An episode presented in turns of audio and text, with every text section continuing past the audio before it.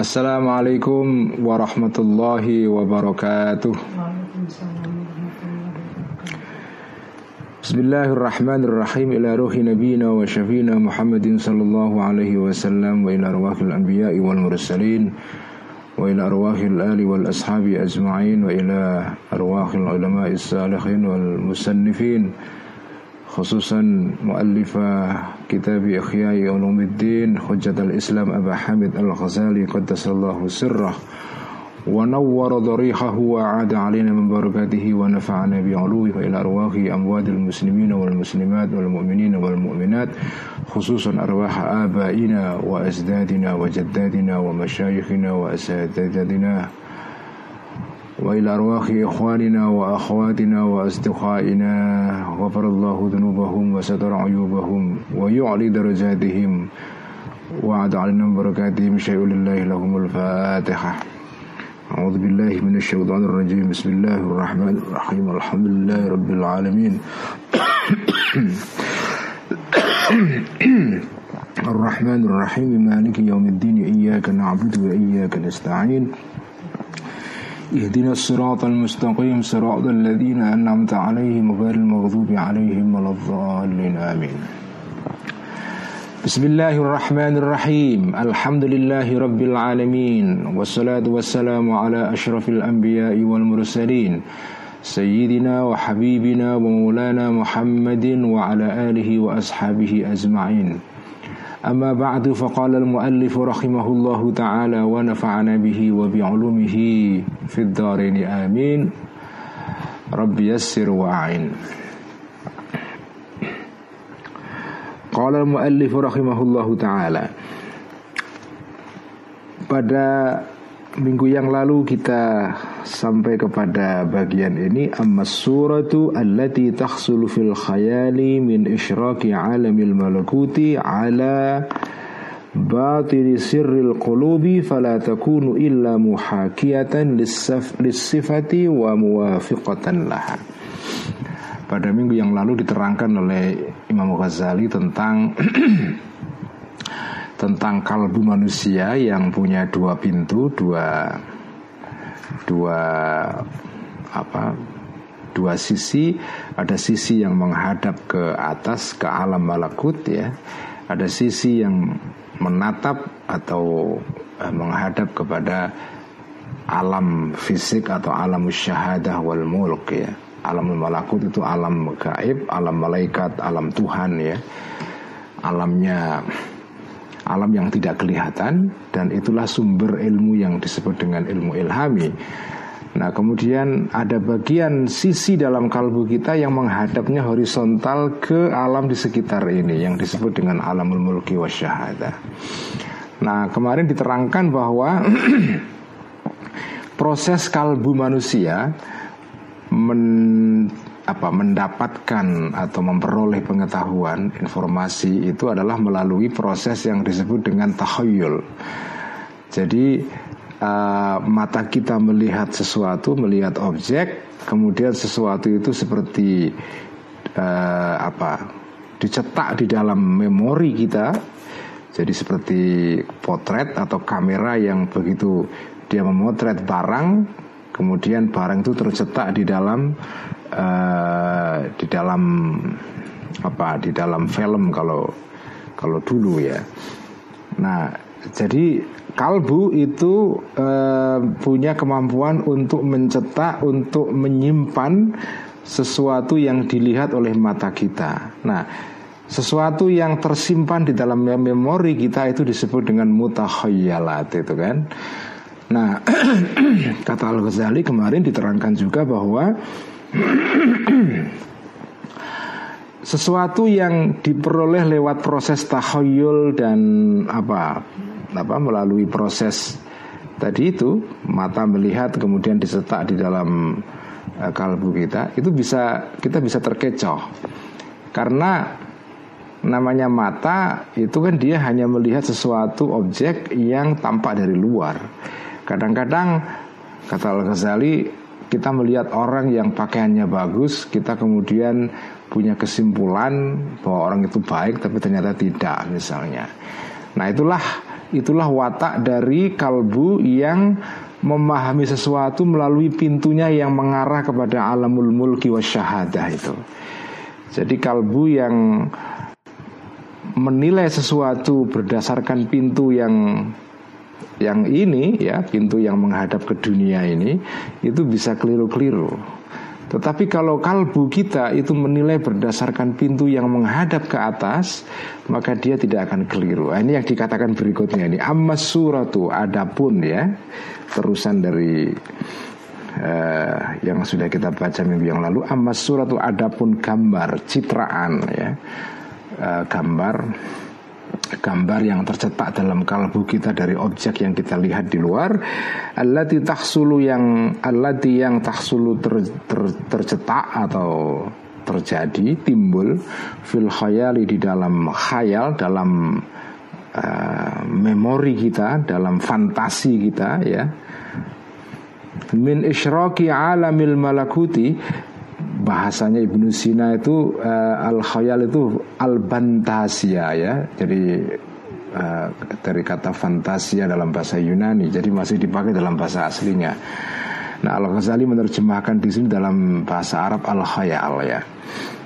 Jadi adapun gambar yang timbul di dalam khayal dalam fantasia ya. Maksudnya khayal di sini Khayal di sini artinya bukan khayalan ya dalam bahasa Indonesia enggak. Khayal itu di sini artinya adalah kekuatan di dalam pikiran kita, dalam kalbu kita untuk menyimpan eh, gambar sesuatu yang dilihat oleh indera, dilihat atau diraba atau didengar atau dicium ya.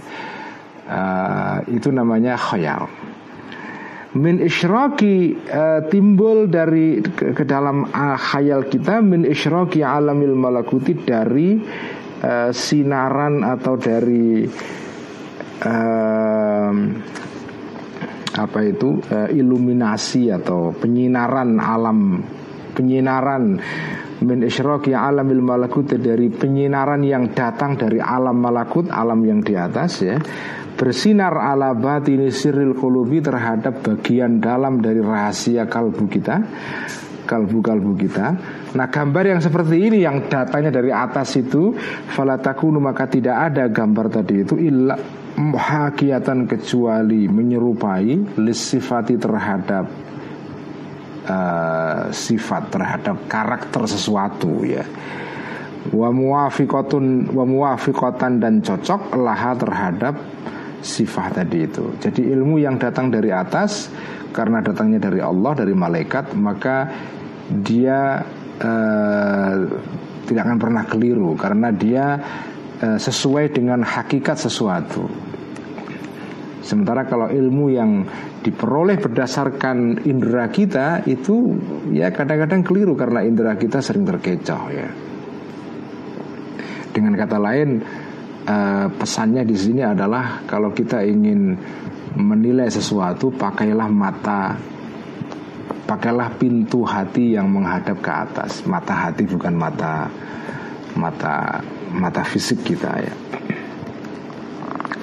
Nah di sini ada kekeliruan uh, cetak yang agak fatal ini. Dalam versi dalam ihya versi yang saya bacain dan saya bagikan ke teman-teman Uh, ini bunyinya li anna syaitana fi surati kalbin wa difta'in sifati wa muwafiqatun laha. Ini kesalahannya fatal sekali ya. Uh, saya cek di edisi yang lain ataupun di syarah Ihya Ithafus Muttaqin itu uh, redaksi yang benar adalah tolong dicatat kalau ada ballpoint ya.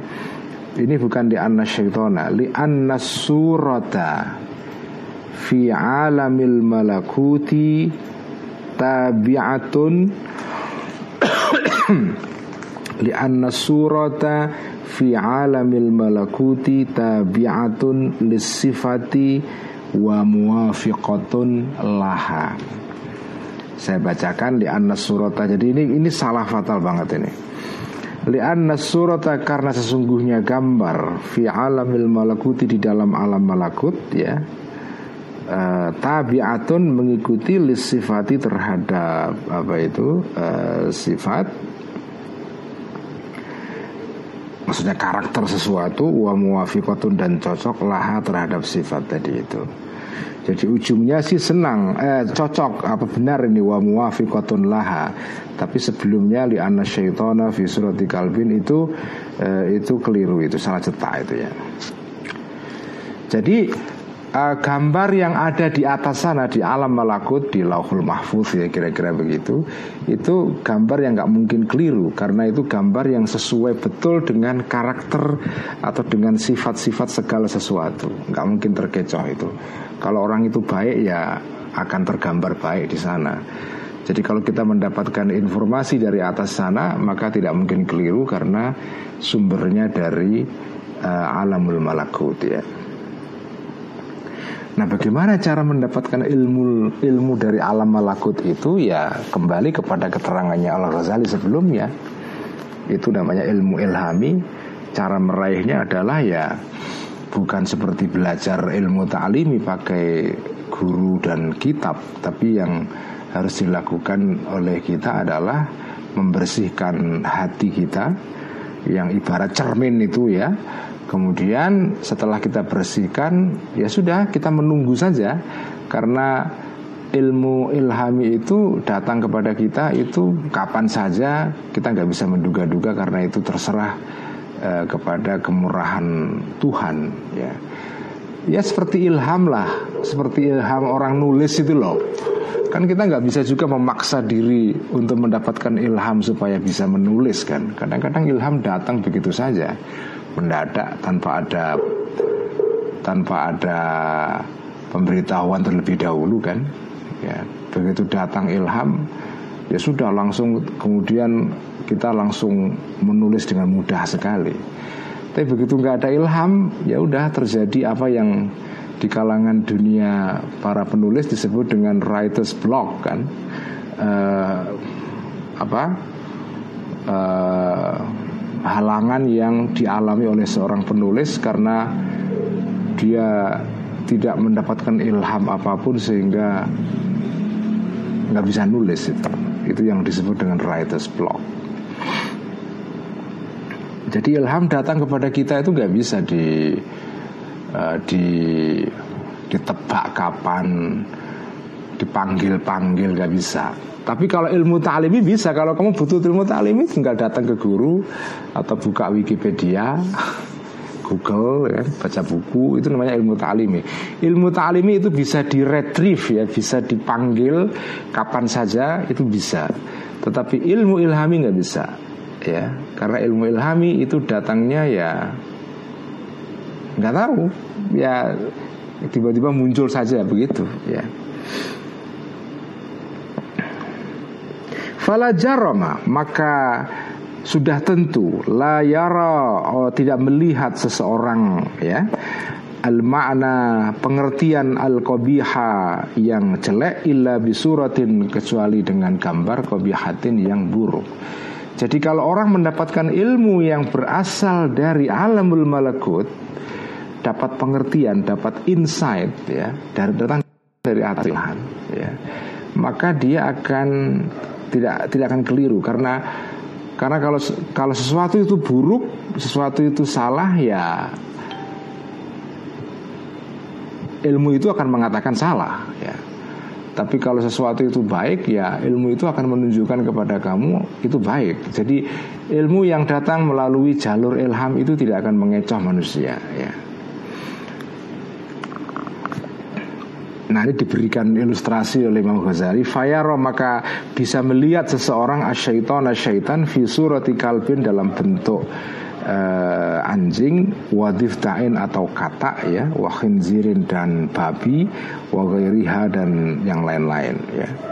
Nggak mungkin kalau ilmunya datang dari alamul malakut dari ilmu ilhami tidak mungkin dia melihat syaitan dalam bentuk apa orang yang baik ya. Tetapi kalau ilmu yang datang yang kita terima berasal dari alamul mulki wa syahadah dari sekitar dari dunia fisik ini melalui mata ini kita bisa keliru. Setan bisa kita anggap malaikat, malaikat bisa kita anggap setan dan kita sering mengalami itu kan. Ini kalimat Al-Ghazali ini tidak usah dimaknai secara harafiah tapi ini bisa kita fahami inti maknanya inti maknanya adalah mata kita, mata fisik ini yang menjadi sumber pengetahuan empiris ya melalui pintu kalbu yang menghadap ke dunia ini itu kadang-kadang kita keliru menilai sesuatu itu. Ada tipuan apa um, tipuan optik gitu istilahnya kan. Uh, optical illusion ya ilusi optik ya. Ada tipuan pandangan. Matahari yang sebetulnya besar sekali kita, kita lihat karena karena letaknya jauh kita lihat seolah-olah benda itu kecil misalnya begitu. Jadi mata itu bisa keliru-keliru. Bisa salah-salah itu. Tapi kalau mata mata hati itu nggak mungkin salah ya jadi kalau mata fisik itu bisa melihat setan dalam bentuk malaikat atau malaikat dalam bentuk setan. Kita sering kali menilai orang yang sebetulnya jahat kita anggap orang itu saleh sekali misalnya. Ini ini pesan yang ingin disampaikan oleh Al Ghazali di sini ya. Jadi orang bisa melihat setan dalam bentuk dalam bentuk binatang-binatang yang ya di dalam masyarakat umumnya dianggap binatang yang rendah ya, kata anjing, babi gitu ya.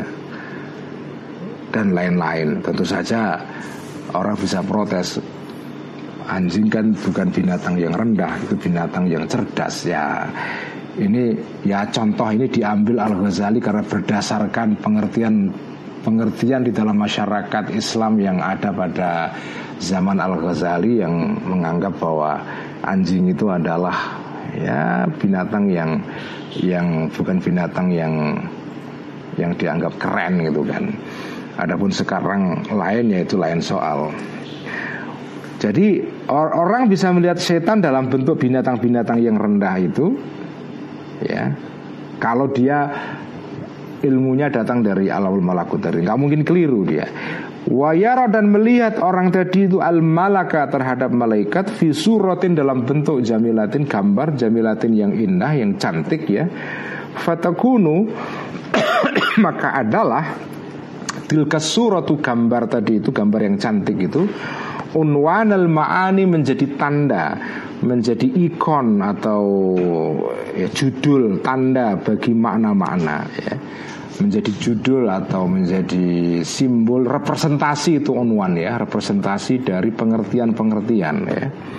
Wa muhakiatan dan menyerupai laha terhadap ma'ani bisidki dengan benar.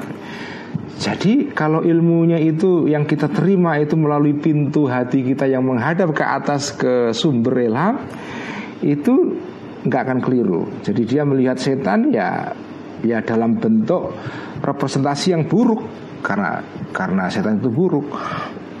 Sementara kalau dia melihat malaikat ya akan melihat malaikat dalam bentuk gambar yang indah. Tidak mungkin sebaliknya ya. Walidhalika dan karena itulah ya dulu menandakan al khirdu uh, apa uh, kera ya wal khinziru dan babi finnaumi dalam tidur kalau ada orang tidur melihat kera atau babi mimpi ya maka biasanya di dalam tradisi takbir atau apa takbir mimpi dalam tradisi Islam itu ada kan buku karangan Imam Ibnu Sirin itu Ta'birul Ru'ya, Ta'birul Manam ya. ya kitab tentang bagaimana cara me, apa uh, mendekoding apa memecahkan simbol-simbol mimpi itu ya. Semacam apa itu deinkripsi ya. Jadi kalau ada orang mimpi melihat kera atau babi dalam tidur Maka itu menunjukkan ala insanin terhadap manusia hobisin yang jahat ya Watadullu dan menundukkan asyadu kambing ala insanin. Kalau kalau melihat kambing pada saat tidur Maka itu menunjukkan ala insanin terhadap manusia salimis sadri Yang uh, selamat, yang sehat dadanya, hatinya maksudnya ya. Wahakata dan begitulah jami'u abwa birru'ya semua bab tentang mimpi wa ta'biri dan mentakbiri atau apa memecahkan simbol-simbol mimpi itu ya. Ya ini disiplin tentang ta'bir ru'ya ini juga salah satu keterampilan sendiri yang mungkin sekarang sudah hilang ya di dunia modern. Karena kita makin rasional makin makin materialistis dalam melihat segala hal maksudnya kita hanya percaya kepada hal-hal yang bisa dilihat dengan mata jadi uh, mimpi itu juga tidak dianggap sebagai sesuatu yang serius ya Ya paling jauh mimpi itu adalah semacam uh, apa refleksi atau proyeksi dari alam bawah sadar ke alam sadar pada saat tidur itu. Seperti dikatakan oleh Freud itu. Tapi di dalam pandangan dunia tradisional pramodern seperti di, di zaman Al-Ghazali ataupun di dunia timur di India, Cina, bahkan mungkin di mana pun ya di era pramodern di semua masyarakat pramodern itu dikenal sebetulnya eh, satu keterampilan untuk melakukan ta'birur ru'ya ya memecahkan simbol-simbol uh, mimpi itu jadi mimpi itu nggak dianggap sebagai sesuatu yang yang apa ya sesuatu yang sepele karena ada mimpi yang memang ada mimpi yang sekedar mimpi saja yang dalam Al-Qur'an disebut dengan adhawatu adhawatu ahlam ya. Uh, ya mimpi kembang tidur kalau bahasa pesantrennya dulu ya kembang tidur kembang turu. Tetapi ada mimpi yang memang itu melambangkan sesuatu yang sungguh-sungguh. Jadi itu kayak semacam kode yang dikirimkan oleh Allah kepada orang bersangkutan untuk dipecahkan simbolnya. Seperti yang terjadi pada kisah Nabi Yusuf itu. Orang modern yang rasional pasti nggak percaya hal seperti ini ya nggak apa-apa. Tapi orang-orang yang hidup di dalam cara pandang atau paradigma yang berbeda, paradigma tradisional ya akan lain. Memandang mimpi itu tidak sembarangan. Ada mimpi yang mimpi biasa, tapi ada mimpi yang itu sungguh-sungguh menjadi semacam uh, tanda akan datangnya sesuatu itu. Nah Al Ghazali berbicara tentang ini. Jadi kalau anda melihat mimpi dan itu mimpi masuk dalam kategori yang mimpi yang bisa disebut sebagai ilham, datangnya dari alamul malakut itu nggak main-main. Karena itu pasti berbicara mengenai sesuatu yang pasti dia uh, merepresentasikan atau mengabarkan sesuatu yang tidak mungkin salah itu. Kira-kira begitu. Dan ini semua kata Al-Ghazali wahadihi asrarun ajibatun. Wahadi dan ini semua asrarun adalah rahasia-rahasia ajibatun yang ajaib ya, yang mengagumkan. Wahia dan ini semua adalah min asrari ajaibil qalbi dari rahasia-rahasia keada rahasia-rahasia keajaiban-keajaibannya kalbu manusia. Jadi kalbu manusia itu punya rahasia-rahasia menakjubkan itu. Termasuk kemampuannya dia untuk melakukan precognition istilahnya kan. Mengetahui sesuatu sebelum terjadi, precognition ya. Weroh sedurunge winarah kalau bahasa Jawanya itu. Dan itu ya benar terjadi dalam kasus beberapa orang itu terjadi itu. Jadi ada ada orang-orang yang punya kemampuan prekognisi ya. Tahu sebelum terjadi ya. Itu itu terjadi itu. Karena itu ilham ya. Dan itu bagian dari ya kemampuan kalbu manusia ya. Jadi pikiran manusia, akal manusia itu punya kapasitas yang luar biasa. Meskipun tidak semua orang memang harus diakui punya kemampuan seperti ini ya. Hanya ya ada beberapa orang yang punya kemampuan seperti ini. Walayaliku dan tidak cocok zikruha menyebutkan asrar atau rahasia-rahasia ini bi ilmu muamalati dengan ilmu muamalah. Jadi karena uh, kita berbicara di sini dalam kerangka ilmu muamalah ya, ilmu untuk ibadah ya bukan ilmu yang berkaitan dengan apa renek-renek atau detail-detail uh, ilmu-ilmu ma'rif hakikat ya. Jadi ya nggak usah disebutkan di sini. Kalau mau keterangan lebih lanjut ya Anda harus belajar terpisah itu. Nah, cuma Al-Ghazali ingin menekankan wa innamal maksudu dan sesungguhnya maksudnya poinnya di sini maksudnya itu ya. Jadi urusan uh, bagaimana? Apa itu rahasia-rahasia ini? Kayak apa sih rahasia-rahasia yang menakjubkan dalam kalbu manusia itu ya? Itu nggak usah diterangkan dengan detail. Yang penting poinnya ya wa innamal maksudu antusaddiko poinnya adalah antusaddiko engkau membenarkan bi anna syaitana sesungguhnya syaitan yang kasyifu bisa tersingkap kelihatan li arbabil qulubi bagi orang-orang yang punya kalbu. Dengan kekuatan tertentu tidak semua orang ya. Wa kadzalika dan dan begitu juga al malaku malaikat. Jadi yang penting kau kau percaya kau ngerti kau tahu bahwa malaikat dan setan itu bisa. Tidak mesti bisa kelihatan tersingkap kepada kalbu beberapa orang yang sudah disingkapkan sudah diangkat hijabnya dia itu sehingga dia bisa melihat alam gaib gitu ya. Tarotan melihatnya ingkisafnya atau nampaknya itu tarotan kadang-kadang ya uh, apa itu ini tarotan kalau dalam ilmu nahwu itu tarkibnya adalah zorof ya zorof zaman kadang-kadang bitori jadi kelihatannya taratan kadang-kadang e, bitori tamsili dengan jalan tamsil artinya dalam bentuk uh, apa itu representasi. Jadi setan atau malaikat datang di dalam bentuk manusia atau binatang atau apa pun bukan dalam bentuk aslinya. Tamsil itu artinya adalah representasi. Wal muhakati dan peniruan jadi bukan aslinya, bentuk aslinya Tapi meniru. Jadi dia menampakkan dalam bentuk yang lain.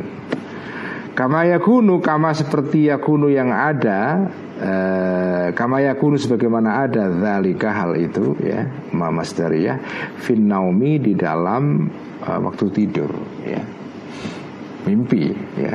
Kalau anda mimpi melihat malaikat Biasanya ya ada orang-orang yang bisa melihat malaikat pada saat mimpi Tapi bukan dalam bentuk malaikat aslinya tapi malaikat yang sudah mengambil bentuk dalam bentuk uh, manusia misalnya ya. Apakah ada yang pernah? Ada. Meskipun saya nggak pernah mengalami ini tapi ada orang-orang yang bisa melihat hal semacam ini ya. Jadi kadang-kadang melihat malaikat atau syaitan itu jalannya adalah melalui tamsil ya. Jadi bentuk representatif bukan bentuk asli ya. Wataratan dan kadang-kadang bitorikil hakikati dengan jalan yang sebenarnya. Jadi kadang-kadang syaitan dan malaikat tampak dalam bentuk yang aslinya. Tapi itu hanya terjadi kepada nabi ya. Kalau manusia biasa tidak bisa Wal aktsaru dan sebagian besar huwa sebagian besar tadi itu at-tamthilu adalah melalui representasi. Jadi sebagian besar orang bisa melihat malaikat dan setan itu dalam bentuk tamthil, representasi, tidak bentuk aslinya, berarti bentuk yang merupakan uh, wakil dari bentuk asli ya. Bisuratin dengan gambar atau citraan muhakiyatin yang menyerupai lil makna terhadap makna atau hakikat sesuatu ya. Huwa yang tamsil tadi itu adalah misalul makna. Huwa tamsil tadi itu misalul makna adalah contoh atau representasi makna. Atau makna itu artinya adalah hakikat sesuatu atau pengertian ya. La ainul makna tidak hakikatnya atau sejatinya makna atau pengertian. Jadi tamsil itu adalah sesuatu yang tampak melalui misalnya Melalui uh, gambarnya bukan bentuk aslinya Illa tapi meskipun tampak dalam bentuk tamsil ya illa annahu kecuali kecuali hanya annahu sesungguhnya tamsil tadi itu atau misal ya yusyahadu bisa dilihat bila ini dengan mata fisik kita musyahadatan dengan penglihatan muhakkakatan yang sesungguhnya walaupun tampaknya itu dalam bentuk gambar yang bukan bentuk aslinya tapi gambar itu bisa kita lihat ya. Secara hakiki dengan mata kita ya. Wayan faridu dan sendirian dan dan apa ya dan dan eksklusif ya sendirian. Bimusyahadati dengan kemampuan melihat misal tadi itu. Al mukasyafu orang yang diberikan mukasyafa diberikan kasyaf pengalaman ketersingkapan apa hijab itu ya. Dunaman jadi yang bisa melihat hanya orang yang mendapatkan pengalaman kasyaf itu. Dunaman bukan orang haulahu yang ada di sekitar dia. Jadi yang bisa melihat ya hanya dia saja Orang yang lain nggak bisa lihat ya. Meskipun orang lain itu di, di, di samping dia Karena ini seperti orang tidur Kan kalau kita tidur mimpi Yang yang bisa melihat mimpi kan kita sendiri Orang yang ada di samping kita Walaupun dekat kita nggak bisa melihat mimpi kita itu. Ya intinya adalah ini semua berbicara tentang apa ya tentang syaitan dan malaikat yang itu bisa nampak kepada manusia.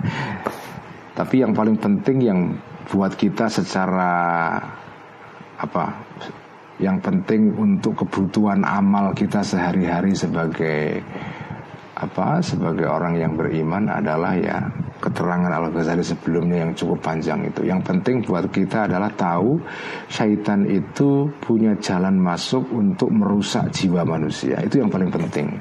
Dan bagaimana kita berjaga-jaga melindungi diri, membangun benteng supaya kita tidak dikuasai oleh syaitan itu. Itu yang paling penting. Adapun soal pembicaraan soal detail-detail soal apakah syaitan itu uh, bisa dilihat dengan mata langsung atau tidak melalui tidur atau bagaimana itu itu adalah keterangan-keterangan yang sifatnya apa ya uh, komplementer uh, ya untuk untuk sekedar tahu saja lah tapi yang paling pokok poinnya adalah tadi itu wa innamal maksudu an tusaddiqa bi anna syaitana yang kasifu li arbabil qulub. Yang penting kamu tahu bahwa ada orang yang bisa melihat setan, ada yang bisa melihat malaikat dan bahwa setan itu bisa menggoda kita, merusak kita dan kita harus berjaga-jaga. Itu yang paling penting ya.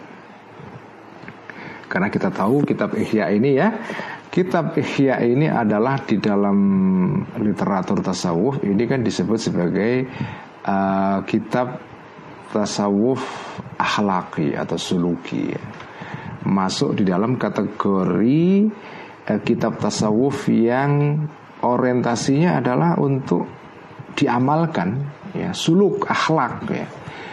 Bukan kitab tasawuf yang orientasinya adalah teoritis falsafi seperti buku-bukunya Ibnu Arabi atau buku-bukunya An-Nifari atau Al-Hallaj atau apa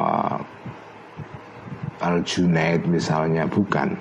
Jadi Ihya itu adalah uh, kitab tasawuf yang agak mirip dengan karya sebelumnya oleh Abu Talib Al-Makki yaitu Qutul Qulub ya, agak mirip yaitu orientasinya adalah mengajak kita bagaimana kita bertindak secara benar sebagai orang yang beriman dan dari tindakan yang benar itu kemudian kita akan meraih kebahagiaan dalam hidup ya.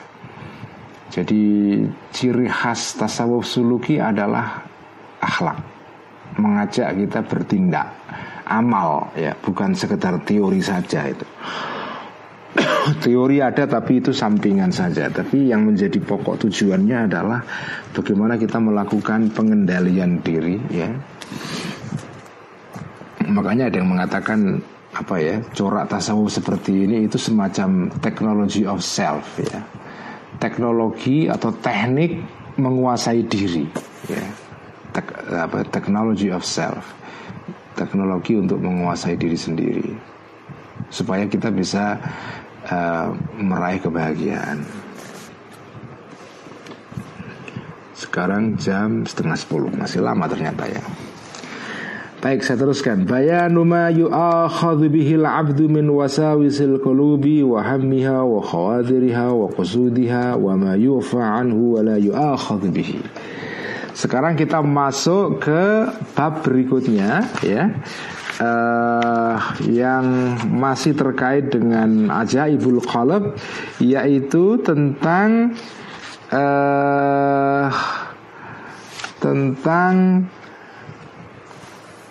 amal atau tindakan kalbu, tindakan bukan tindakan badan tapi tindakan hati. Apakah kalau hati kita itu punya kerentak, apa kerentak itu punya pikiran, punya ide, punya kehendak, punya tujuan, ingin melakukan sesuatu. itu kemudian ada konsekuensinya enggak? Misalnya kita kita di apa dianggap berdosa nggak kalau misalnya kita punya pikiran buruk, pikiran jahat dalam kalbu kita misalnya itu yang akan dibahas dalam bagian ini ya. Sebagaimana tubuh kita itu punya pekerjaan, maka kalbu manusia itu juga punya pekerjaan.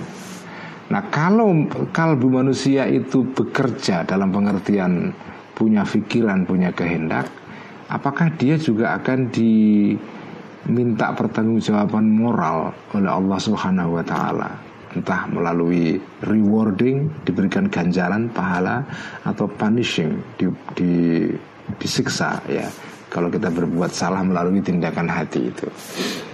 Nah ini ini penting. Jadi uh, sekarang kita menginjak ke level berikutnya. Bayanuma ini adalah aihada bayanuma. Ini adalah keterangan tentang sesuatu. Yu'akhadu yang diminta pertanggungjawaban yang di apa itu di ya diminta pertanggungjawaban di disiksa ya atau diminta tanggung tanggung jawaban. Bihi melalui ma tadi melalui barang tadi itu al abdu seorang hamba min wasawisil kulubi ya yaitu berupa barang tadi apa? Min ini min lil bayan min, min bayaniyah. Jadi biasanya itu maknanya adalah uh, adalah ya. Uh, yaitu min wisil kulubi berupa was-was yang ada pada kalbu kita ya. Wahamiha dan uh, niatnya kalbu niat yang kuat itu hamun ya. Wa khawatiriha dan uh, unek-uneknya al-qulub ya. Wa kusudiha dan uh, kehendak-kehendaknya al-qulub jadi ini keterangan tentang sesuatu yang berkaitan dengan tindakan hati yang manusia diminta pertanggungjawaban karena melakukan sesuatu dalam hati itu ya. Wama dan sesuatu yu'fa yang di uh, dimaafkan anhu terhadap ma tadi itu atau wama dan sesuatu yu'fa yang dimaafkan hamba tadi itu anhu uh, terhadap sesuatu tadi itu wala yu'akhadhu dan tidak diminta pertanggungjawaban abdu ah, hamba tadi itu bi dengan sesuatu tadi. Baik. Ya alam, ketahuilah ya. Ketahuilah anna hadza sesungguhnya hal ini amrun adalah perkara ghamidun yang abstrak. Pembahasan soal ini karena berkaitan dengan sesuatu yang ada dalam di, dal, di bagian dalam diri kita bukan di luar itu abstrak sekali. Jadi nggak mudah itu. Wakat waradat dan datang fihi mengenai perkara ini tadi itu ayatun banyak ayat. Wa akhbarun dan hadis-hadis. Muta'aridatun yang saling bertentangan. Yaltabisu yang menjadi samar ya menjadi tidak jelas torikul jam'i jalan untuk menggabungkan untuk mengharmonisasikan di antara bainaha di antara ayat dan akhbar tadi itu. Illa ala sama siratil ulama'i kecuali bagi para ulama-ulama yang yang yang cerdas sekali ya orang-orang yang ulama yang cerdas ulama bisyari. Ulama artinya orang yang tahu tahu bisyari tentang syara ya. Jadi perkara ini tidak mudah karena menyangkut kalbu abstrak tidak bisa dilihat di luar. Dan mengenai hal ini yaitu mengenai pekerjaan hati itu apakah itu kalau kita lakukan itu kita dosa atau enggak itu ada ayat dan hadis yang saling bertentangan. Ada hadis yang mengatakan bahwa kalau kita punya kerentak atau unek-unek dalam hati selama kita enggak mengerjakannya, kita enggak diminta pertanggungjawaban, kita enggak dosa. Kalau kita ingin misalnya kita ingin bunuh orang selama itu masih terbatas dalam bentuk niat di hati enggak dikerjakan, itu enggak dosa. Tapi juga ada ayat yang surasane atau maknanya itu sebaliknya menandakan bahwa tindakan hati niat dalam hati pun itu juga ada konsekuensi moralnya.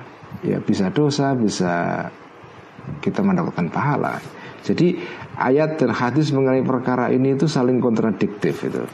Dan kita nggak bisa menggabungkan mengharmonisasikan mendamaikan antara ayat-ayat dan hadis yang kontradiktif ini ya yang bisa hanya para ulama yang cerdas sekali ya sama sirah itu. Nah contohnya mana? Mana contohnya kalau ada hadis dan ayat yang saling bertentangan mengenai masalah ini? ya maka sesungguhnya maka sungguh telah diriwayatkan anin nabi dari kanjeng nabi sallallahu alaihi wa alihi wasallam Annahu sesungguhnya kanjeng Nabi Kala berkata bersabda kanjeng Nabi. Nabi pernah bersabda Ufiya an ummati ma haddathat bihi nufusuha Ma lam tatakallam bihi au ta'mal bihi. Ya, Ini hadis kanjeng Nabi ya. Hadis yang uh, diriwayatkan oleh Bukhari Muslim ya. Hadis sahih banget ini Ovia dimaafkan. An ummati dari atau terhadap umatku. Ma sesuatu hadatsat yang yang berbicara yang membisiki itu hadatsat ya. Bihi dengan ma dengan sesuatu tadi itu nufusuha hati atau jiwanya, jiwa-jiwa atau hati-hatinya umatku tadi itu. Jadi kalau umatku itu hatinya membisikkan sesuatu dan dia tidak mengerjakan, itu nggak nggak nggak diminta pertanggungjawaban, nggak dosa dia. Kau kamu kepingin nyolong hak milik orang misalnya, nggak apa-apa. Tapi hanya ingin tok loh ya kepingin nyolong tidak di follow up dengan aksi. Itu tidak apa-apa. Itu ovia dimaafkan kita nggak di nggak dituntut nanti di akhirat ya selama malam selama tatakalam membicarakan me, mengekspresikan umatku tadi itu bihi dengan barang tadi itu dengan sesuatu tadi itu Au ta'mal atau melakukan mengamalkan umat tadi itu bihi terhadap ma atau barang tadi. Selama kamu nggak ngomong atau nggak nggak mengerjakan ya nggak apa-apa, dimaafkan. Ya ini kayak apa? kayak kontroversi undang-undang anti terorisme sekarang ini ya uh, polisi kita kan ngeluh sekarang nggak bisa nangkep para teroris karena menurut undang-undang yang ada teroris nggak bisa dianggap nggak bisa ditangkap kalau dia tidak nyata-nyata melakukan tindakan kekerasan atau sudah hampir melakukan itu kalau masih rapat-rapat masih email-emailan masih chat di grup itu belum bisa dianggap sebagai melak belum bisa ditangkap dia Ya, undang-undang undang-undang kita itu mirip dengan hadis ini. Orang kalau baru niat itu nggak nggak dosa selama dia belum ngomong mengomongkan sesuatu itu atau mengamalkan sesuatu itu itu nggak masalah itu ya.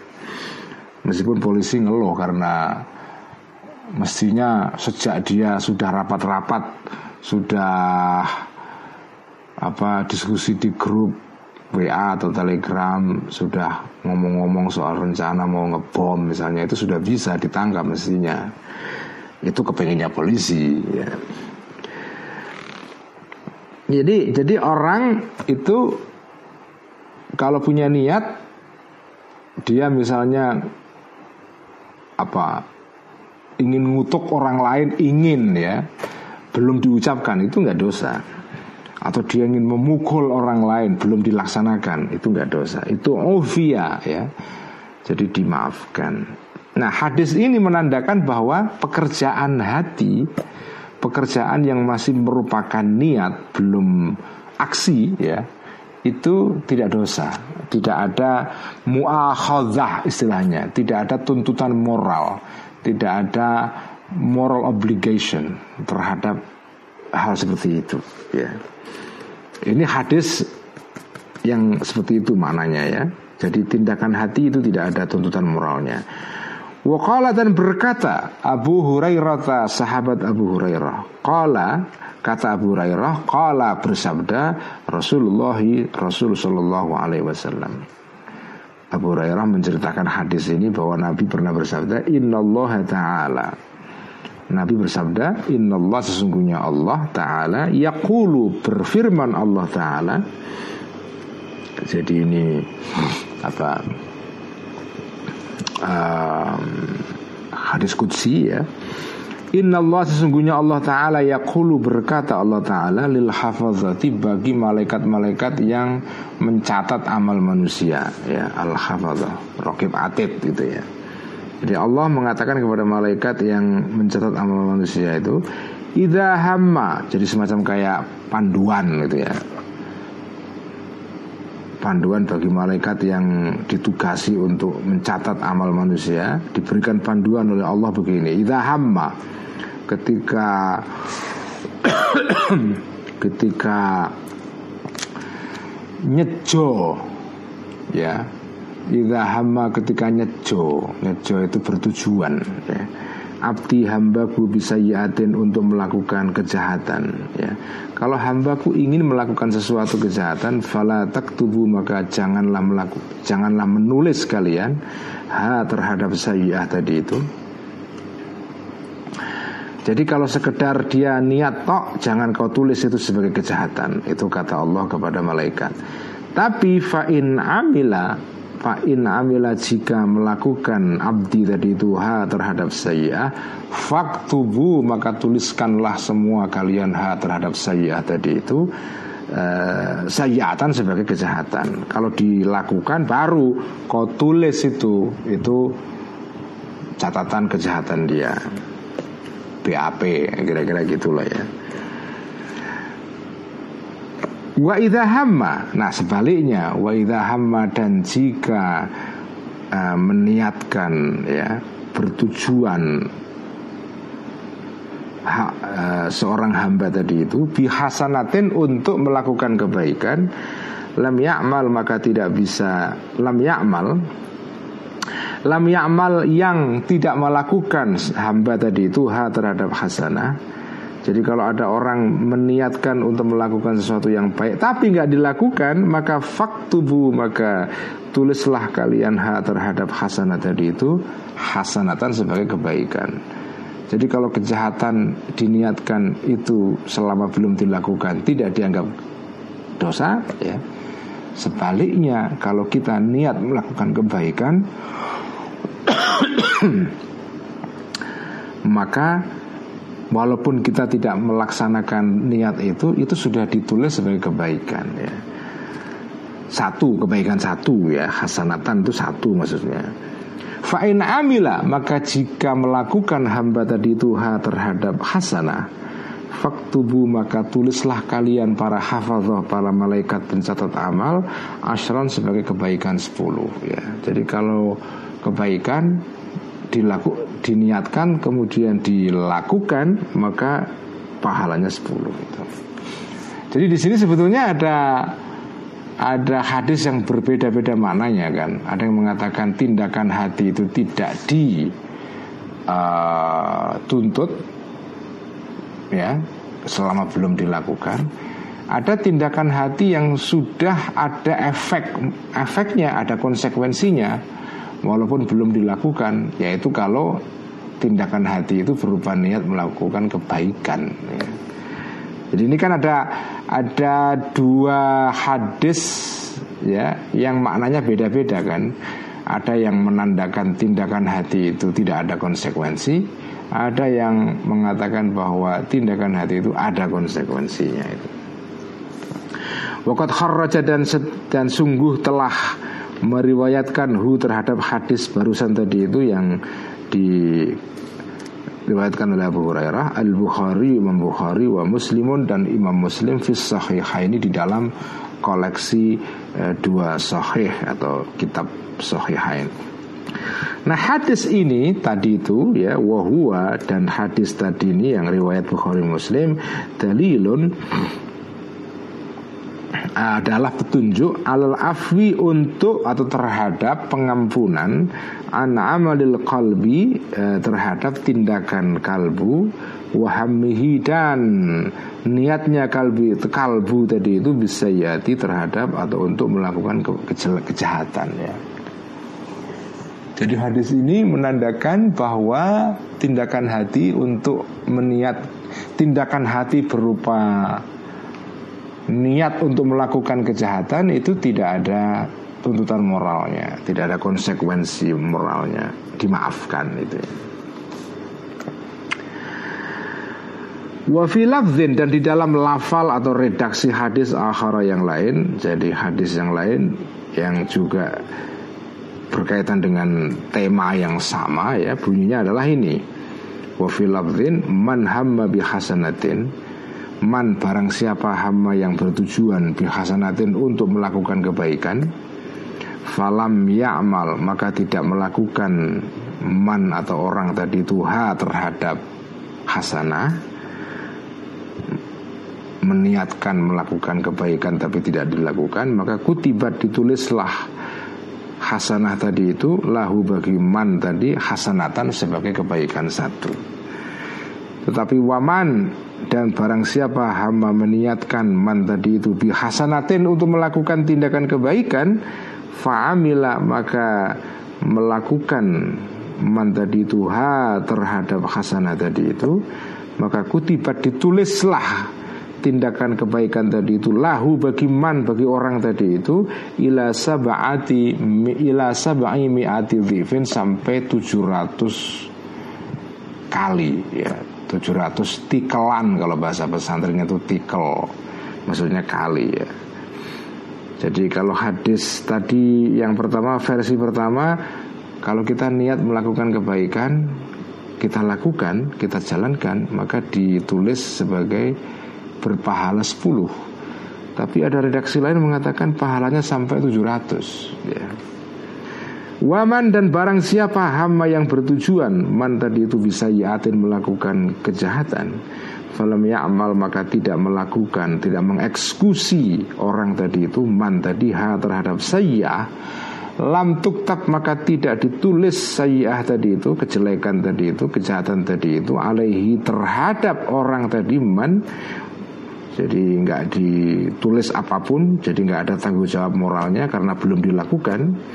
Tapi wa in amila dan jika melaksanakan man tadi itu ha terhadap saya maka kutibat ditulis saya tadi itu. Kalau dia meniatkan kejahatan dilakukan ya baru ditulis. Tapi kalau nggak dilakukan nggak ditulis itu. Wa fi dan di dalam satu redaksi hadis akhara yang lain wa idza dan jadi redaksinya macam-macam hadis ini maknanya sama semua sebetulnya. Wa idza dan ketika berbicara atau ketika kerentak apa? Eh, bahasa Jawanya itu kerentak itu, meniatkan meniatkan diri ya. Wa idza dan ketika ngomong dalam hati itu namanya kerentak ya. Wa idza tahaddatsa dan ketika ngomong dalam hati atau kerentak atau niat seseorang bi'an ya'mala untuk melakukan sesuatu eh, bi'an ya'mala untuk melakukan orang tadi itu sayyatan terhadap kejahatan. Kalau ada orang niat melakukan kejahatan, fa'ana maka selama belum dilakukan loh ya, fa'ana maka aku Gusti Allah maksudnya Allah aghfiru bakal mengampuni aku ha kepada sayyah kepada kejahatan tadi itu. Malam selama belum ya'mal melakukan orang tadi itu ha kepada sayyah kepada kejahatan tadi itu. Nah semua hadis ini dengan berbagai-bagai redaksinya ini wa dan semuanya yang disebutkan tadi itu al hadis bikulli mukhtalifi al-fadhiha tadi itu ia dulu menunduk, menunjukkan semuanya tadi itu alal afi menunjukkan alal afi terhadap pengampunan artinya tindakan hati nggak di anggap sebagai sesuatu yang punya konsekuensi moral ya. Nggak ada tuntutannya apa pun. Itu hadis-hadis tadi itu. Ini tadi kan dikatakan al Ghazali hadis dan ayat mengenai perkara ini itu saling bertabrakan. Ada yang mengatakan kalau kita niat itu di selama nggak mengerjakan sesuatu yang kita niati itu nggak nggak diapa-apain ya dimaafkan. Tapi juga ada yang mengatakan niat pun itu sudah dianggap punya konsekuensi. Fa'amma adapun fa'amma ma adapun dalil ya, ya dulu yang menuduh menunjukkan ma tadi itu alal muakhadzati terhadap tuntutan moral ya Adapun dalil yang menunjukkan bahwa tindakan hati pun walaupun belum dilaksanakan itu juga sudah ada tanggung jawab moralnya. Maka faqauluhu maka firman Allah Ta'ala subhanahu wa ta'ala wa in tubdu ma fi anfusikum aw tukhfuhu yuhasibukum bihillah. Ayat ini dalam surah Al-Baqarah yang biasa dibaca dalam tahlil oleh warga Nahdiyin ini ya. Wa in tubdu ma fi anfusikum aw tukhfuhu yuhasibukum bihillah. Wa in tubdu dan jika menampakkan kalian semua ma terhadap sesuatu fi anfusikum yang ada di dalam hati kalian kalian mau tampakkan niatmu atau autuhfu atau menyimpan kalian hu terhadap mafi anfusikum niat baik kau tampakkan atau kau sembunyikan yuhasib bakal bakal menghisap bakal meminta pertanggungjawaban bakal ngelanjerat kalau bahasa pesantrennya itu. Kum terhadap kalian semua e, bihi gara-gara bisa babihi ya bihi disebabkan oleh maafi anfusikum tadi itu Allahu siapa yang akan meminta pertanggungjawaban? Allahu Allah dalil ini, ayat ini menunjukkan niat itu ada tanggung jawab moralnya. Kalau hadis tadi enggak. Jadi ini kan tabrakan kan, bertentangan itu. Antara hadis dengan ayat itu tidak sinkron. Fayaghfiru maka bakal mengampuni Allah liman bagi orang yasha'u yang menghendaki Allah terhadap man tadi itu wa yu'adzibu dan akan menyiksa Allah man terhadap orang yasha'u yang menghendaki Allah terhadap man. Al-Baqarah ya. Lagi contohnya ayat lain yang berseberangan atau bertentangan dengan hadis tadi. Muqauluhu dan firman Allah Ta'ala wala taqfu ma laysa laka bihi ilmun. Wala taqfu dan jangan uh, ada dua makna menurut tafsir At-Tabari wala taqfu dan jangan mengatakan engkau ma sesuatu laisa yang tidak ada laka bagimu bihi tentang sesuatu tadi itu ilmu pengetahuan. Kamu jangan mengatakan sesuatu yang kau tidak punya pengetahuan apa pun mengenai itu. Ya. Itu mana pertama. Ada yang memaknai wala takfu dan jangan menuduhkan. Nah ya. Jadi maknanya beda. Ada yang mengatakan wala takfu itu maknanya antara ai wala takul. Jangan mengatakan tapi ada yang mengatakan wala takfu dan jangan menuduhkan wala tarmi ya. Jangan menuduhkan kalian Anda, kamu Ma sesuatu Laisa yang tidak ada laka bagimu. Bihi mengenai sesuatu tadi itu Ilmu pengetahuan. Kenapa kamu nggak boleh menuduh Atau mengatakan sembarangan? Karena, nah ini poinnya inna sam'a sesungguhnya pendengaran wal basara dan penglihatan wal fuada dan hati. Ya ini ini mahallus syahidnya. Hati. Kullu ulaika semua tadi itu karena adalah ya uh, kullu tadi itu semua tadi itu anhu mengenai uh, apa itu uh, ma tadi ma laisa bi ilmun mas'ulan dimintai pertanggungjawaban. Jadi hati kita mata, pendengaran dan hati itu dimintai pertanggungjawaban dimintai pertanggungjawaban oleh Allah. Mananya apa? Mananya kalau menurut ayat ini kita kerentak kita punya gelenak gelenik apa punya pembicaraan niat dalam hati walaupun belum dieksekusi menurut ayat ini itu sudah dosa kita. Nggak diampuni. Jadi ayat ini beda maknanya dengan hadis tadi itu. Fadalla maka menunjukkan dalil terakhir tadi ini ala anna amal al fuadi sesungguhnya tindakan hati manusia ya itu sama ke amalis sam'i seperti amalnya tindakannya pendengaran wal basori dan penglihatan. Sama dalam hal apa? Dalam hal tidak diampuni fala yu'fa. Maka tidak diampuni anhu terhadap uh, amal tadi itu ya. Uh, jadi ayat ini itu uh, maknanya beda dengan hadis tadi itu. Dengan kata lain ada ta'arud ya. Ada kontradiksi. Kemudian ada orang mungkin kalian nanya ada yang ngaji ya ini malam ini semoga sih enggak lah ya. Ada yang nanya yang enggak punya pengetahuan tentang apa ilmu tafsir atau kok bisa uh, hadis bertentangan dengan Quran. Kan masa hadis dengan Quran bertentangan? Uh, mungkin ada yang nanya begitu kan? Mana mungkin kanjeng Nabi itu kan semua yang dikatakan itu kan wahyu. Quran juga wahyu. Ya uh, bagaimana mungkin wahyu dengan wahyu bertentangan itu?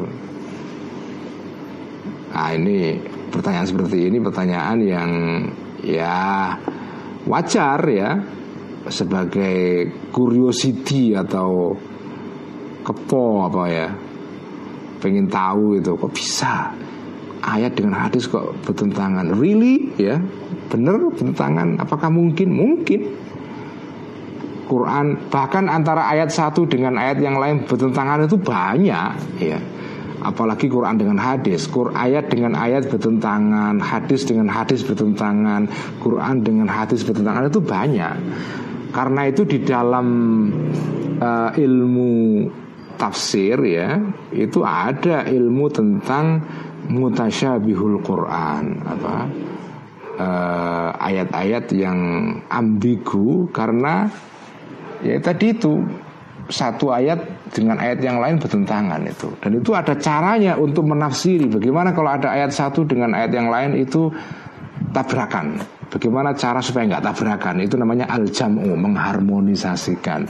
Itu ada ilmunya sendiri, apa namanya ya, bidang atau fanul jam'i bainal muta'aridat ya.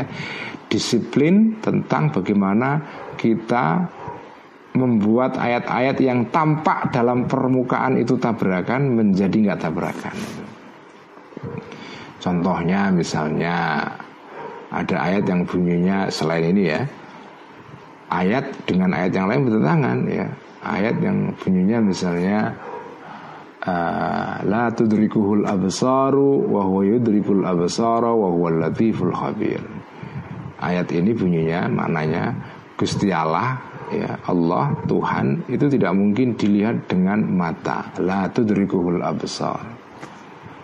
Tapi di ayat yang lain dikatakan di surat Al-Qiyamah ya Wujuhun yawma idzin nadhirah ila rabbiha nadhirah. Wajah orang-orang beriman nanti pada hari kiamat ya itu bersinar-sinar nadhirah ila rabbiha nadhirah dan mampu bisa melihat Tuhan. Ayat yang satu mengatakan Tuhan nggak bisa dilihat ayat yang satunya mengatakan bisa dilihat. Nah ini kan secara permukaan itu kan bertentangan itu Dan yang seperti itu banyak. Banyak. Ya Dan banyak kitab-kitab yang ditulis oleh para ulama berkaitan dengan hal ini. Jadi jangan heran Jangan terus protes dulu ya. Ada ilmunya, ada ilmunya untuk bagaimana cara mengatasi kalau ada hadis dengan hadis satu tabrakan dengan hadis yang lain. Ada ayat yang satu tabrakan dengan ayat yang lain gitu ya.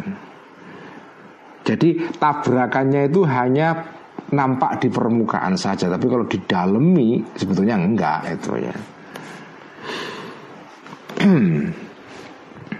Wa qawluhu ta'ala dan eh, termasuk ayat yang menandakan bahwa tindakan hati itu juga ada tanggung jawabnya. Wa qawluhu ta'ala dan firman Allah taala wala taktumus syahadata wa may yaktumha fa innahu athimun qalbuhu wala taktumu dan jangan menyimpan kalian asyhadata terhadap kesaksian. Kalau Anda diminta kesaksian oleh pengadilan jangan disimpan jangan disembunyikan. Dosa itu. Itu namanya obstruction of justice kalau bahasa sekarang ya. Menghalangi apa itu pengadilan. Waman dan barang siapa yaktum menyimpan orang tadi itu ha terhadap syahadah terhadap kesaksian fa innahu maka sesungguhnya orang seperti ini Athimun adalah orang yang dosa Kalbuhu hatinya orang itu. Mahalus syahidnya di sini. Orang yang menyembunyikan kesaksian ya tidak mau bersaksi di pengadilan memboikot untuk bersaksi itu asimun kolbuhu hatinya berdosa. Artinya hati bisa dosa tidak hanya tidak hanya tindakan tubuh tapi tindakan hati pun itu juga ada dosanya. Jadi ayat ini menandakan hati itu kalau melakukan sesuatu meniatkan sesuatu itu dosa Wa qawluhu ta'ala dan firman Allah ta'ala La yu'akhidhukumullahu billagwi fi aymanikum Walakin yu'akhidhukum bima kasabat qulubukum La yu'akhidhu tidak minta pertanggungjawabankum kepada kalian Allahu Allah ya. Allah tidak meminta pertanggungjawaban kepada kalian Billagwi terhadap uh, main-main fi aimanikum di dalam sumpah kalian. Kalau kalian bersumpah main-main itu nggak apa-apa, nggak ada konsekuensinya, nggak dosa, nggak diharuskan untuk membayar kafaroh misalnya ya. Tetapi walakin yu'akhidhu minta pertanggungjawaban Allah kum kepada kalian bima uh, disebabkan oleh sesuatu kasabat yang melakukan kulubukum hati kalian jadi kalau hati kalian melakukan sesuatu dimintai tanggung jawaban. Jadi artinya tindakan hati itu ada tanggung jawab moralnya. Jadi ayat-ayat ini itu bertentangan dengan hadis tadi itu. Nah, kemudian bagaimana cara untuk me mengharmonisasikan antara hadis dengan ayat ini supaya nggak bertentangan? Nah, di sini Al Ghazali intervensi ya. Wal haqqu indana fi hadhil mas'alati la yuqafu alaihi ma lam taqa' al ihatatu bi tafsili a'malil qulubi min mabda'i zuhuriha ila an yadhhara al amalu alal jawarihi wal haqqu dan kebenaran dan pendapat yang benar tentang ini tadi itu ayat dan hadis yang tabrakan tadi itu. Indana menurut aku kami Al Ghazali fi hadhil mas'alah di dalam perkara satu ini kebenaran la yuqafu tidak bisa diketahui alaihi terhadap kebenaran tadi itu ya tidak bisa diketahui kebenaran mengenai ini malam takok selama belum terjadi al ihatatu pengetahuan yang komprehensif ya. Itu al ihatah ya. Al ihatatu pengetahuan yang komprehensif bitafsili amal qulubi tentang ya bi di sini maknanya bukan dengan tapi tentang. Jadi partikel atau huruf jer atau preposisi itu dalam bahasa Arab maknanya itu hati-hati ya Kata bi itu memang maknanya sering kali di maknanya adalah dengan ya, kelawan kalau bahasa pesantrennya. Tapi dalam versi Indonesianya kalau dimaknai dengan kadang-kadang nggak cocok dengan konteks kalimat. Di sini ya al ihatah bi itu artinya adalah pengetahuan komprehensif bitafsilil bitafsili amalil qulubi tentang. Nah, jadi bukan dengan kan nggak nggak masuk akal. Mengetahui dengan lain dengan mengetahui dengan dengan mengetahui tentang itu beda ya. Mengetahui dengan benar bag, eh, cocok. Tapi kalau mengetahui uh, tentang sesuatu itu maknanya lain lagi ya. Nah di sini maksudnya tentang ya bitafsili amalil qulubi tentang detail-detail tindakan-tindakan kalbu-kalbu ya. Min mabda'i zuhuriha dari sejak awal munculnya amalul qulub ila an yadhhara sampai nampak ya al amalu amal alal jawarihi pada bukan di atas ya pada anggota badan. Jadi kamu tidak akan mengetahui jawaban tentang perkara ini adanya tabrakan seolah-olah tabrakan antara ayat dengan hadis kalau kamu tidak mengerti seluk beluk secara komprehensif bagaimana proses terjadinya tindakan? Saya akan berhenti di sini nanti akan saya terangkan besok ya. Ini itu adalah nanti akan bicara mengenai teori aksi. Nah, dalam sosiologi modern kan ada namanya teori aksi Talcott Parson ya yang terkenal sekali apa teori fungsionalisme itu. Al Ghazali punya loh teori tentang aksi itu.